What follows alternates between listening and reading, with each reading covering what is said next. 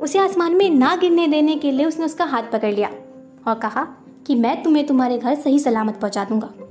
तुम डरो मत, हम दोनों ये मिलके करेंगे। हेलो, नमस्ते सत आप सुन रहे हैं आपका फेवरेट चैनल नमिक सड्डा। डिज़ाइन योर ओन इमेजिनेशन मतलब कि अपनी सोच को आकार देना। और इसी थीम से तुम ले क्या है एक नई स्टोरी एक नई पॉडकास्ट पार्टिमा इनवर्स पार्ट टू अब तक की स्टोरी में हमने देखा पार्टी माँ, एक लड़के से मिलती है जिसका नाम होता है एज तो दूसरी दुनिया से होता है। वो लड़का उसे घर वापस जाने में हेल्प करने का वादा करता है और जब उसके शहर के ऑफिसर्स को पकड़ने के लिए आते हैं, वो उसे भगाने की कोशिश भी करता है। मगर गलती से वो पकड़ी जाती है। लेटर ऑन जब उस शहर के प्रेसिडेंट जो होते हैं, जब उस जगह के प्रेसिडेंट होते हैं या फिर वहाँ के जो मेन रेपुटेटेड पर्सन होते हैं उसे पकड़ के उसे सवाल करने लगते हैं कि तुम कहाँ से आई हो? तुम क्या कर रही हो? तुम कहाँ से आई हो? और तुम यहाँ क्या कर रही हो? क्या तुम्हारे जैसे और भी लोग हैं? तो वो कुछ नहीं बोलती। पर फिर उसे वो उस लड़के की शक्ल दिखाता है जो उस दुनिया में पहले आया होता है, जो पार्टी माँ का बेस्ट फ्रेंड होता है। जब वो पार्टी माँ की फ्रेंड की शक्ल देखती है तो वो वीक पड़ जाती है।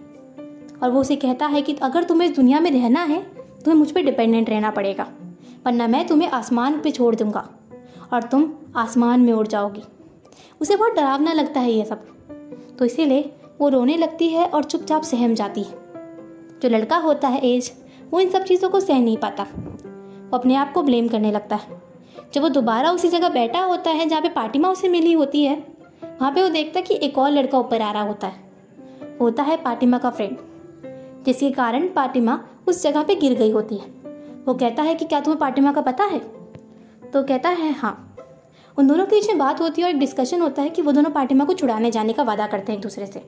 वो कहते हैं कि हम दोनों ही मिलकर करेंगे। जब वो दोनों उस बिल्डिंग में जाते हैं जहाँ पार्टिमा को कैद करके रखा जाता है तो वहाँ पे जाने में थोड़ी मुश्किल होती है। मगर एज उस लड़के की ग्रेविटी का फ़ायदा उठाता है और उसकी ग्रेविटी के कारण उस बिल्डिंग पे उड़ के जाता है। वो ऊपर जाके पहुँच तो जाते हैं, पर एक जगह ऐसी आती है जहाँ पार्टिमा की फ्रेंड को रुकना पड़ता है। और उसके आगे का सफ़र एज करता है।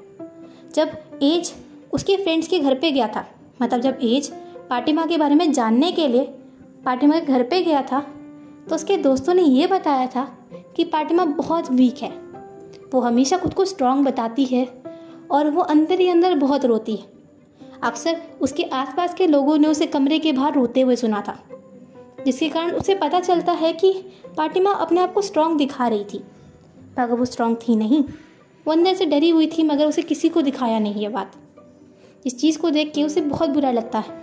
जब वो पार्टिमा को देखता है तो हक कर लेता है और कहता है कि मैं तुम्हें अगली बार कभी अकेला नहीं छोड़ूँगा।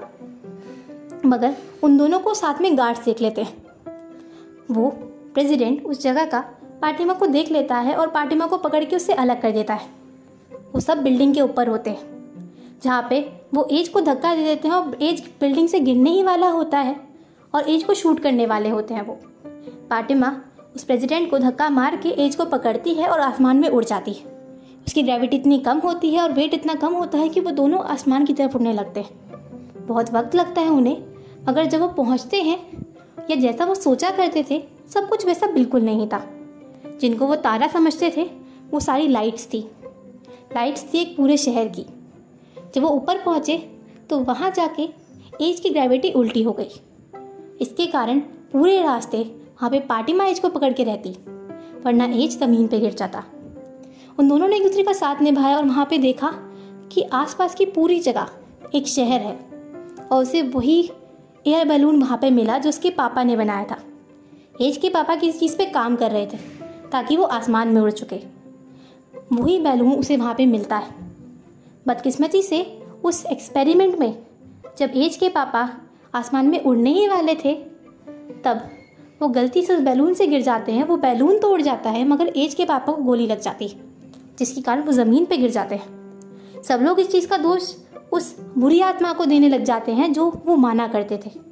मगर ये सब एक हादसा नहीं था। जो उसे बाद में पता चलता है। लेटर ऑन जब वो दोनों उस मशीन को देखते हैं तो उन्हें पता चलता है कि ये मशीन काम करती है, दोनों ग्रेविटी भी कंट्रोल करने में। अगर इसकी लीवर ऊपर कर देते हैं तो वो ऊपर की तरफ़ उड़ने लगती है। अगर उसके लीवर नीचे कर देते हो तो नीचे लग, नीचे की तरफ़।